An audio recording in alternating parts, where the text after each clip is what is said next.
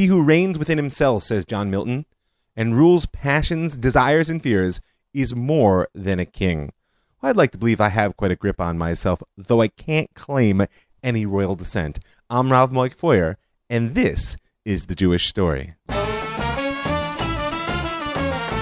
Interlude Kingdom or Client State.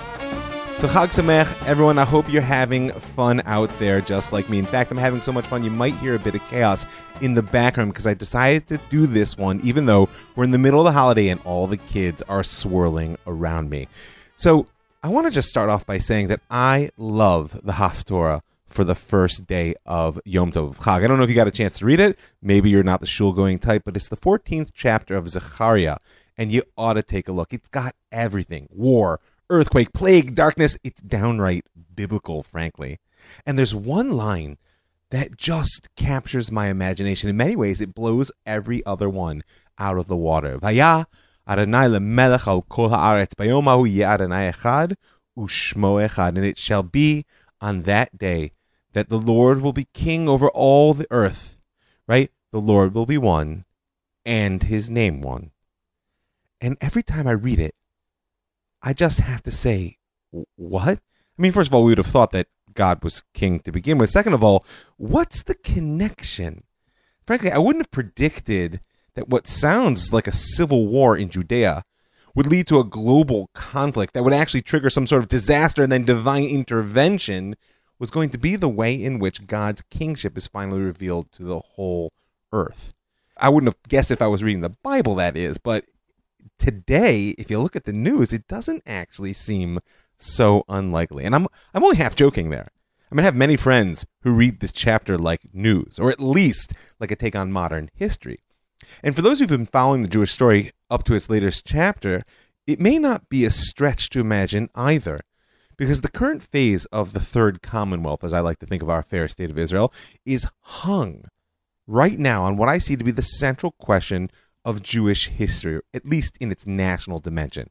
And in many ways, it's a question which really only became relevant again around 1956, where our last linear episode left off. So I want to just take a few minutes here on the Sukkot holiday when I'm feeling, anyway, a little bit out of the box. We just stepped out of everything normal. And if you're not there yet, then you will be by the end of the week. I want to take a few minutes to consider it. And since it is, after all, Zman Simchatenu, the time of our joy, and our sages teach us, Ein Simcha, Gatrat Hasfekot, there's no real joy quite like that of removing a doubt, I'm going to pose the question as an either or. And that's despite the inherent limitations of binary thinking, because I really do believe, nevertheless, it's a powerful tool for removing doubt. And so my question is Are the people Israel meant to be a kingdom, or are we meant to be a client state?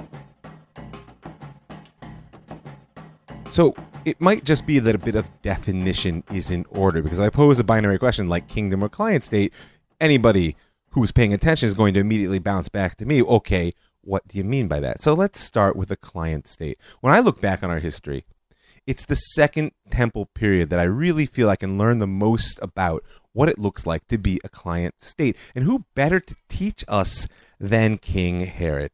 If you really want his full story, go back to season 2, episode 7. But for right now, what you need to know is that Herod inherited from his father Antipater the central truth of politics in late antiquity, and that was Rome is here to stay. If you look back on that story, everybody else who was constantly trying to buck the system, whether it was the Hasmoneans, whether it was the rabbis, whomever it might have been, failed to absorb that foundational truth. And in many ways, it's the essential truth of what it means to be a client state, and certainly the key to its survival. You don't make the rules all you can do is hope to succeed at them. You know, there's a crazy story about Herod. It took place right after the Battle of Actium in 31 before the Common Era. You might remember that Actium is, of course, where Octavian finally overcame Mark Antony and established himself as the Augustus Caesar. It's the moment of the birth of empire. And so, therefore, you'd think that nobody's going to mess with Octavian at his most powerful moment. Now, Herod, however, had backed the wrong horse in that war. He was a longtime friend and client of Mark Antony. But no matter. As soon as he heard the news of Octavian's victory, first he executed the last surviving member of the Hasmonean house, making sure that there was no other legitimate claimant to his throne. And then he jumps in a ship, sails to the island of Rhodes, where Octavian was currently camped, and undertakes what is perhaps the greatest act of chutzpah that our history has ever seen. And that's saying something, right? Because he gives a brilliant speech. He approaches Octavian without his guards, without any signs of kingship or the rule that he's had up to now. And in this speech, Herod boasts of his loyalty to Mark Antony, to Octavian's enemy. And then right at the end, he promises the same loyalty to the new master of the Roman Empire. Octavian is so impressed by the sheer audacity that he not only confirms Herod's monarchy, he adds the coast of Judea and Samaria to his realm. You see, Herod got it. He knew the essential truth of the client state. Like I said, you don't get to make the rules. And furthermore, he understood one of the sort of corollaries that is, as a medium sized fish in a very big pond, life is impossible without a patron. By the way, it's worth it to go back and listen to that episode because Herod also knew the real secret of success as a client state. Learn to speak out of both sides of your mouth and build, build, build. So one might think then that this is a successful model. After all, I mean, Herod was the great builder of the East. The sages even said, along with some of the Roman historians, that anybody who had never seen Herod's constructions, including the temple, had never seen beauty at all. But how does his client state end? Well, Herod Agrippa II, also known simply as Agrippa, was the eighth and final ruler of the Herodian dynasty. He was the Jewish king present at the outbreak of the Great Revolt against Rome in 66 of the Common Era. And he wasn't just present, because King Agrippa sided with the Romans. And no matter what you may think about that revolt, foolish, noble, futile, disastrous, Agrippa's choice to side with the oppressor against his own people can serve us as a reminder of the primary danger of being a client state. If the primary value is survival in a world where a patron makes the rules, then it's almost inevitable that those in power end up looking after their own interests no matter what the cost. And for Am Yisrael, always a stiff necked and ideologically motivated people, this means there's an inevitable clash coming between the people in the power and the people. And that might just be what Zechariah is warning us about back there in chapter 14 when he says, Yehuda tilachem. Also, Yehuda will make war in Jerusalem. According to a number of the commentators, what they say is that there will be so much confusion in this final battle that the Jews will fight their brothers instead of their enemies. And I'll add to that because people won't understand who their real enemies are. Because part of being a client state the living in a world in which you allow someone else to make the own rules is at the risk of losing a sense of self. The mission of a client state is to survive whatever the world in which it finds itself, to adapt, to adapt to the current reality. Got to find powerful patrons, imitate the dominant model in order to carve out a bit of security in a dangerous world. These are very real things. You got to be more Roman than the Romans, more Germans than the Germans, more Americans than the New Yorkers. And I don't dismiss survival. In fact, I'm I'm a big fan. And of course, a strong client state can also do a lot of good beyond surviving, spreading God's light wherever people will let it in. Don't forget, Hillel lived in the time of Herod. The great masters of the Mishnah were doing their work as Herod was ruling over his client state. But the reality is, the world is always changing. Kingdoms come and kingdoms go, and the demands of survival as a client state can easily come at the cost of one's very nature. So, if that's what it means to be a client state, then let's consider our other option. So, before we talk practically in politics about what it is to be a kingdom, let's recall that Malchut, kingship in Hebrew, has two primary components in its meaning. First of all, it's not just a guy with a funny hat who sits on a big chair. Malchut is really the ability to hold the context which allows the pieces to come to right relationship. Now, this can be purely local, right? You can have a malchut of self that we call personality, a well integrated personality. It's actually one of the primary models that I use in my counseling practice, a malchut of self, the interpersonal malchut that we call leadership, and then, of course, this sense of divine malchut, who's God's really holding the big picture. So that can happen on many skills. That's one aspect of Malchut. And for Am Yisrael, in much of our history, this means that we've been Am Livadad Yishkon. Right? That famous line of Bilam back in the book of Bamidbar, which is usually translated as a nation that dwells alone. But those of you who've been with me for a little while know that I'm not buying the simplistic definition. After all, posed the question so many times if you were God, so to speak, and you wanted to create a nation that dwells alone, where would you put them? You wouldn't put them at the crossroads of the ancient world. You know, Antarctica, the Gobi Desert, you could think of many places, not right between Assyrian Egypt the northern Seleucids and the southern Ptolemaics, between the Romans and the Parthians, you get the picture. So, therefore, what does Am Livadad Yishkon mean? Well, I'll offer to you this idea of the indwelling nation, a people that marches to our own drummer. And if you know any Jews, this might sound familiar. That's its own type of Malchut. Malchut isn't just a political manifestation of the ability to hold a context which allows the pieces to come to right relationship. It's also an inner sense of organizing principle. It's having some conception, some standard of measure, moral, philosophical, or otherwise, that allows you to move in the world and basically make your own rules as you work your way forward. That's one aspect of Malchut. The other aspect of Malchut is Melech Milashon Molich. A king comes from the same root as the language of to draw something, not draw in terms of a pen, as in to pull it toward you.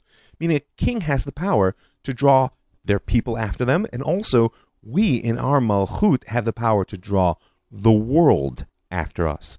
So that's just a little bit of the uh, the linguistic background. But I also want to just talk about the problem for a second, because there is an intrinsic problem with all Israelite kingship.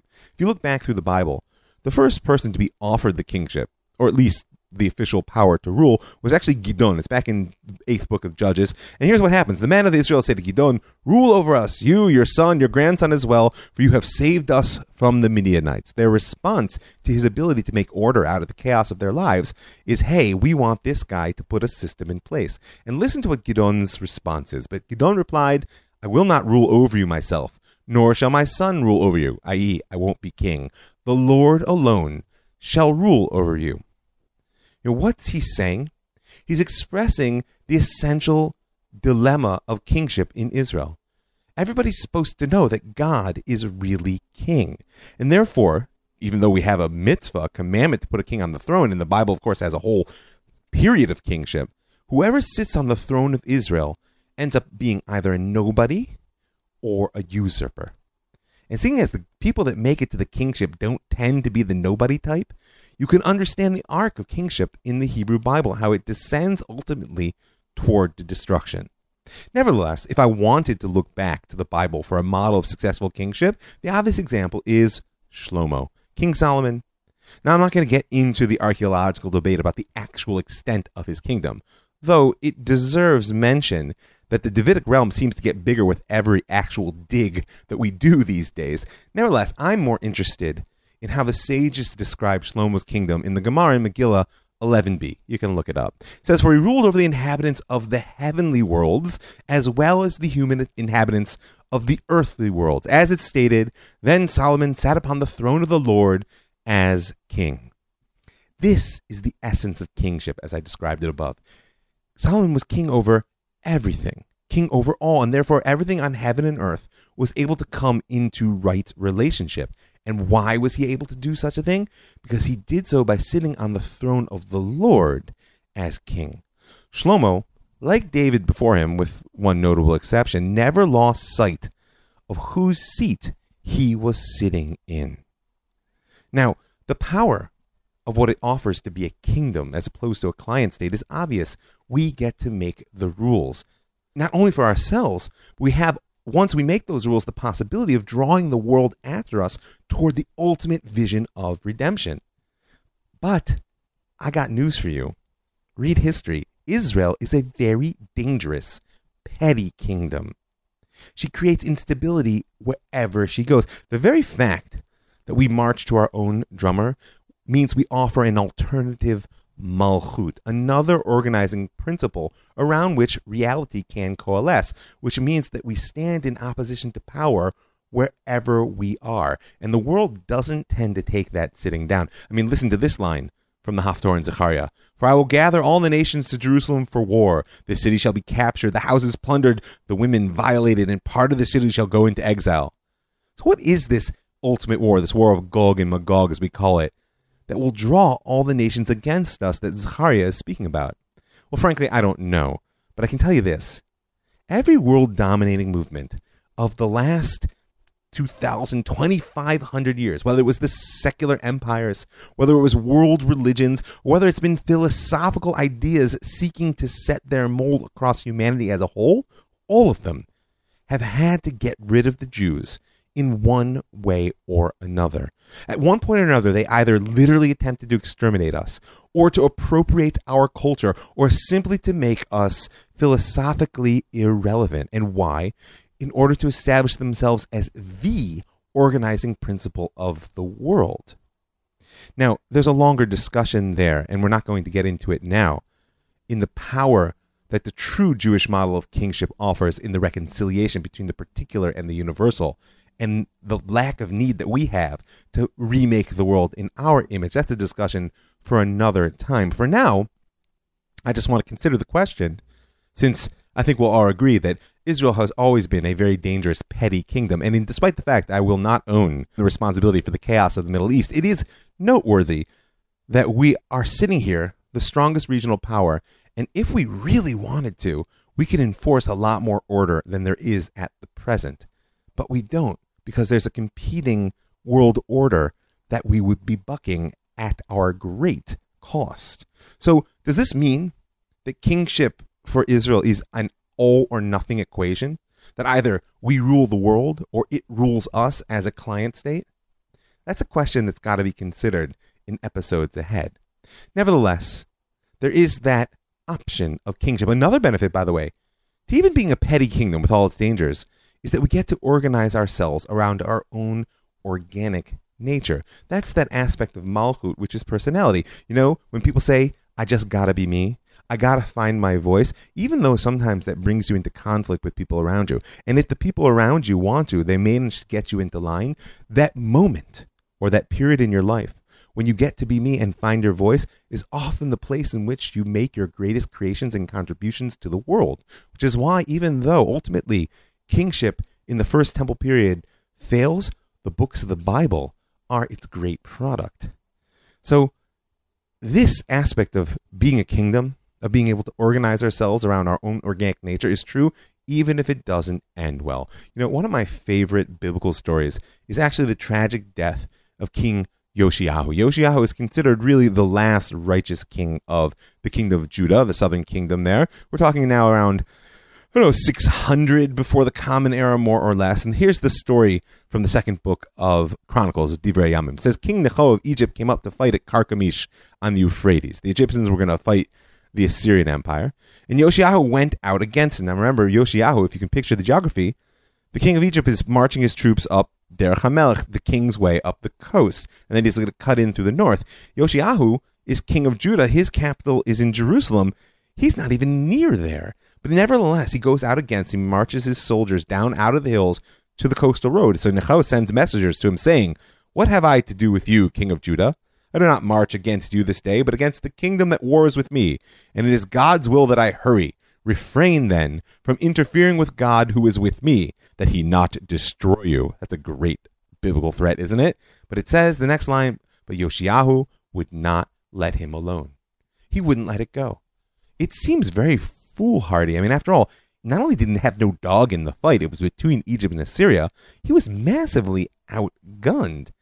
An even narrow realpolitik perspective on this would be foolhardy in extreme. Stay home. This will only end one way. But there's something you have to understand about Yoshiyahu. He wasn't just the last righteous king. He believed that he was the Messiah, or at least that he could be.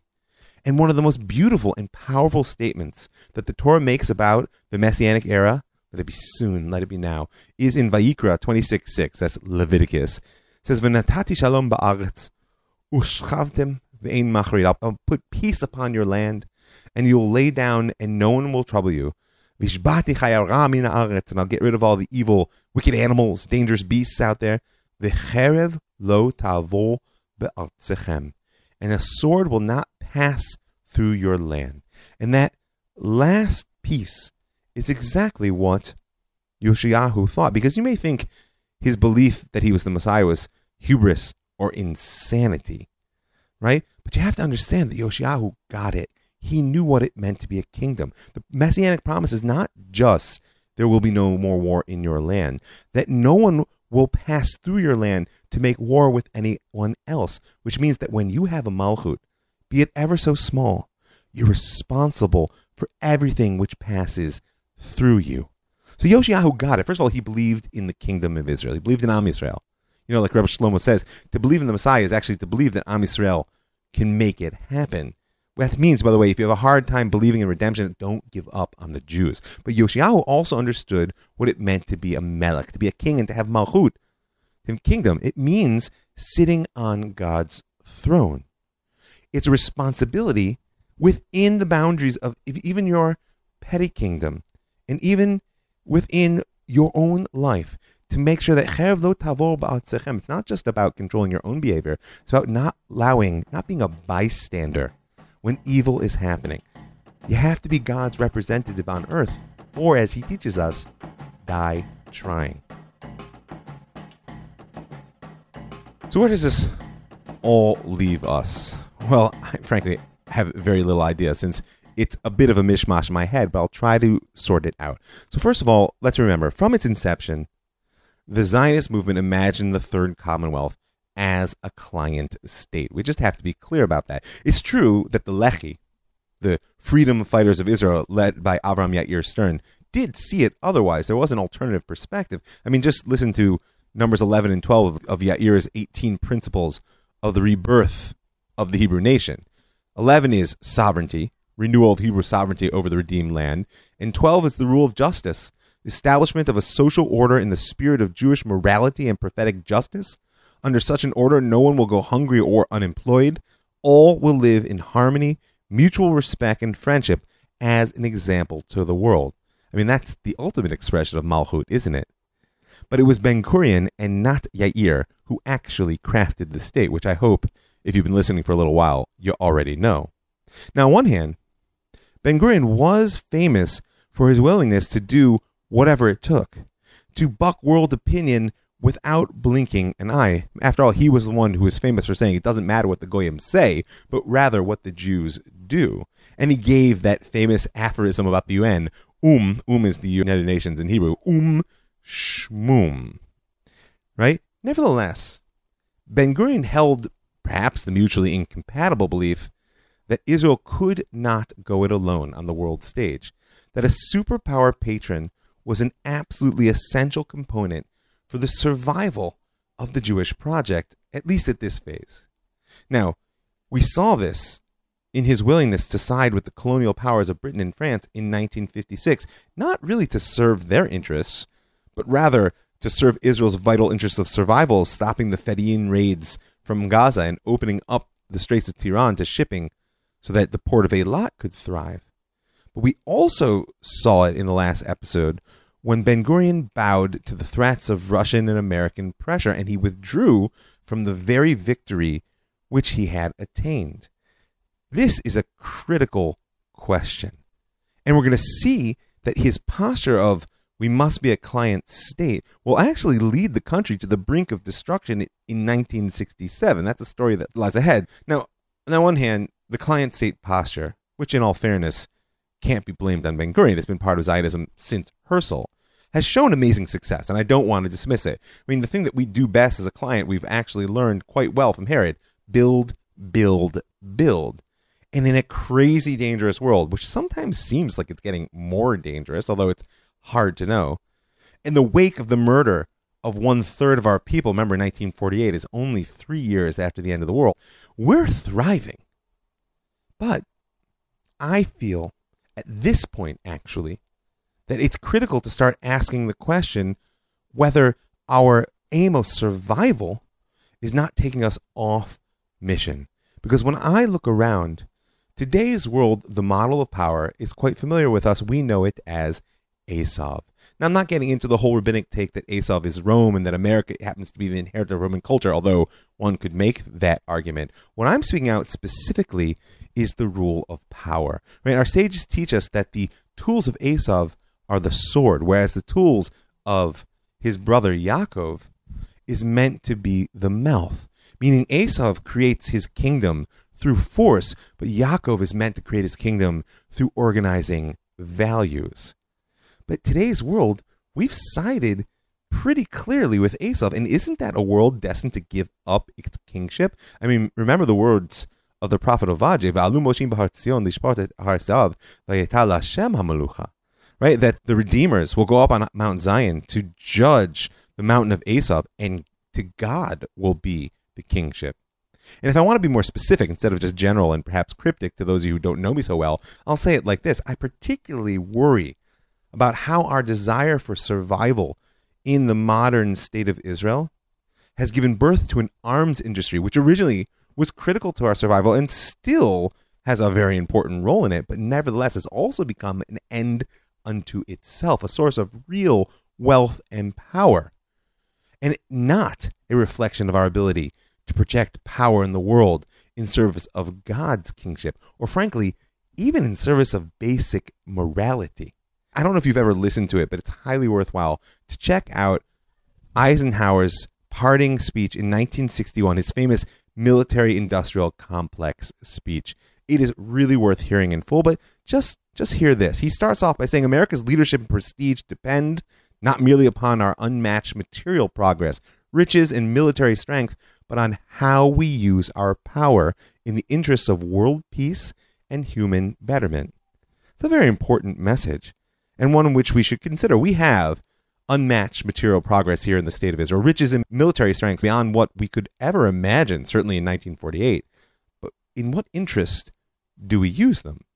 Because after pointing out that military power is, of course, critical to survival and to success in bringing about that vision of world peace and human betterment that he had, Eisenhower gives his warning. He says the prospect of domination of the nation's scholars by the power of money is ever present and is gravely to be regarded. He also says we must be alert to the equal and opposite danger that public policy could itself become the captive of scientific technological elite. And then he tells us it is the task of statesmanship to mold, to balance, and to integrate these things. Notice mold, balance, integrate. That's Malchut. These and other forces, new and old, within the principles of our democratic system, ever aiming toward the supreme goals of our free society. It's a warning that we would do well to heed here in the land of Israel. If we want to be a client state, we will do it quite well. And I don't dismiss the importance of survival or of thriving or of build, build, build. Nevertheless, don't forget, in a world in which you allow others to make the rules, then those in charge of your client state will be forced to choose between their own survival and the good of their people. That might sound a bit familiar. So then, what lies ahead? Now, like I mentioned, in the current phase of the Jewish story, and frankly, in the news today, international pressure is increasingly high. You know, my wife and I often laugh that considering where we live, if we wanted to build an extension on our porch, the United Nations would have an opinion on the matter. In fact, they might even think that our sukkah is a war crime. And my question is does that matter? Is Israel meant to play by the current rules, no matter what they are, to be a client? Or are we meant to remake the rules and the world in their image, kingdom, or client state? Now, only God knows which is the right move at this point, but we do have a sense from the words of our prophets where it's all meant to end. And I will end with this because I feel a little bit like the Sukkot vibe is running out. At the entrance to the UN building in New York City are engraved the immortal words of Isaiah Nation shall not lift up sword against nation, neither shall they again know war. And we've spoken in the past, and we'll speak much more going forward about whether the UN is a stage in the realization of those words or a lie that prevents them from coming to be by giving shelter to those who don't even desire them, or whether it's actually both. But for right now, if we in the state of Israel, in the third commonwealth, have any hope of creating a kingdom that can realize that holy vision, then I think the next step is to read the coming line. Beit Yaakov v'chovenelcha be'or Hashem. Right? O house of Jacob, come and let us go together in the light of God. As we make our decisions, as individuals and as society, we would do well to consider them in the light of God, and not just in the light of our own interests. Even survival. We would do well to think what would the world be like if we could find our own organic principle around which to organize, as opposed to just accepting the rules of the game and shaking our heads when we felt like that they might be a little bit dirty. And maybe then, maybe then we would merit to see the fulfillment of those awesome words of Zechariah. Hashem the Melech al kol God will be king over all the land on that day. Hashem echad u'shmo echad. God is one, and His name is one. Chag Sameach. I want to thank a few people. I want to thank all those folks who give their hard earned money to make this happen. I want to thank those in particular who, in this holiday season, have made a real bump in the patrons. We're shooting for 100 patrons by the end of the secular year. So if you want to put your money where your ears are, now is the time to do it. You can go right now to my website, jewishstory.co. In the upper right hand corner, you'll see a button that says Be a Patron.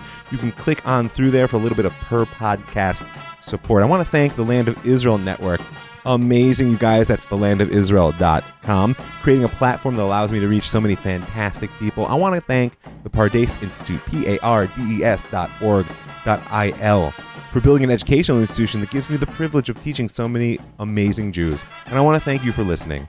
I'm Rav Mike Feuer, and this is The Jewish Story.